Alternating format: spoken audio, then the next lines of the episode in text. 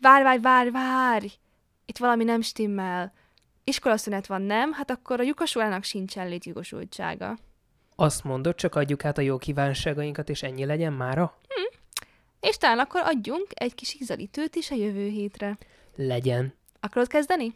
Igen. A jövő héten egy személyes példaképünk életútját mutatjuk be. Egy olyan magyar tudósról lesz szó, akit mindenki ismer. Aki megjárta a világot, dolgozott Angliában, Csehországban, Németországban, az USA-ban, és még sok más helyen. Aki nem csak tudománytörténeti, de politikai jelentőséggel is bír. És akinek az életéből akár egy rendkívül izgalmas sorozatot is lehetne forgatni. Neki köszönhetjük, hogy a skorbut nem népbetegség.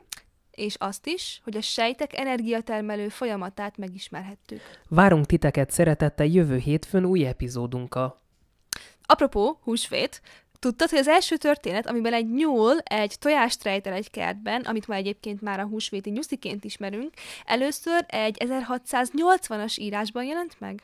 Ó, és te tudtad, hogy a legnagyobb madártojás nem a struchoz tartozik, hanem az egykor Madagaszkáron élő elefántmadárhoz, amelynek tojása közel 30 cm-es volt.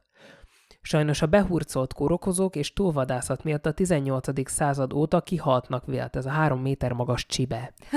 wow, oké, okay, szerintem hagyjuk is abba, különben megint fél órás ki mit tud lesz belőle.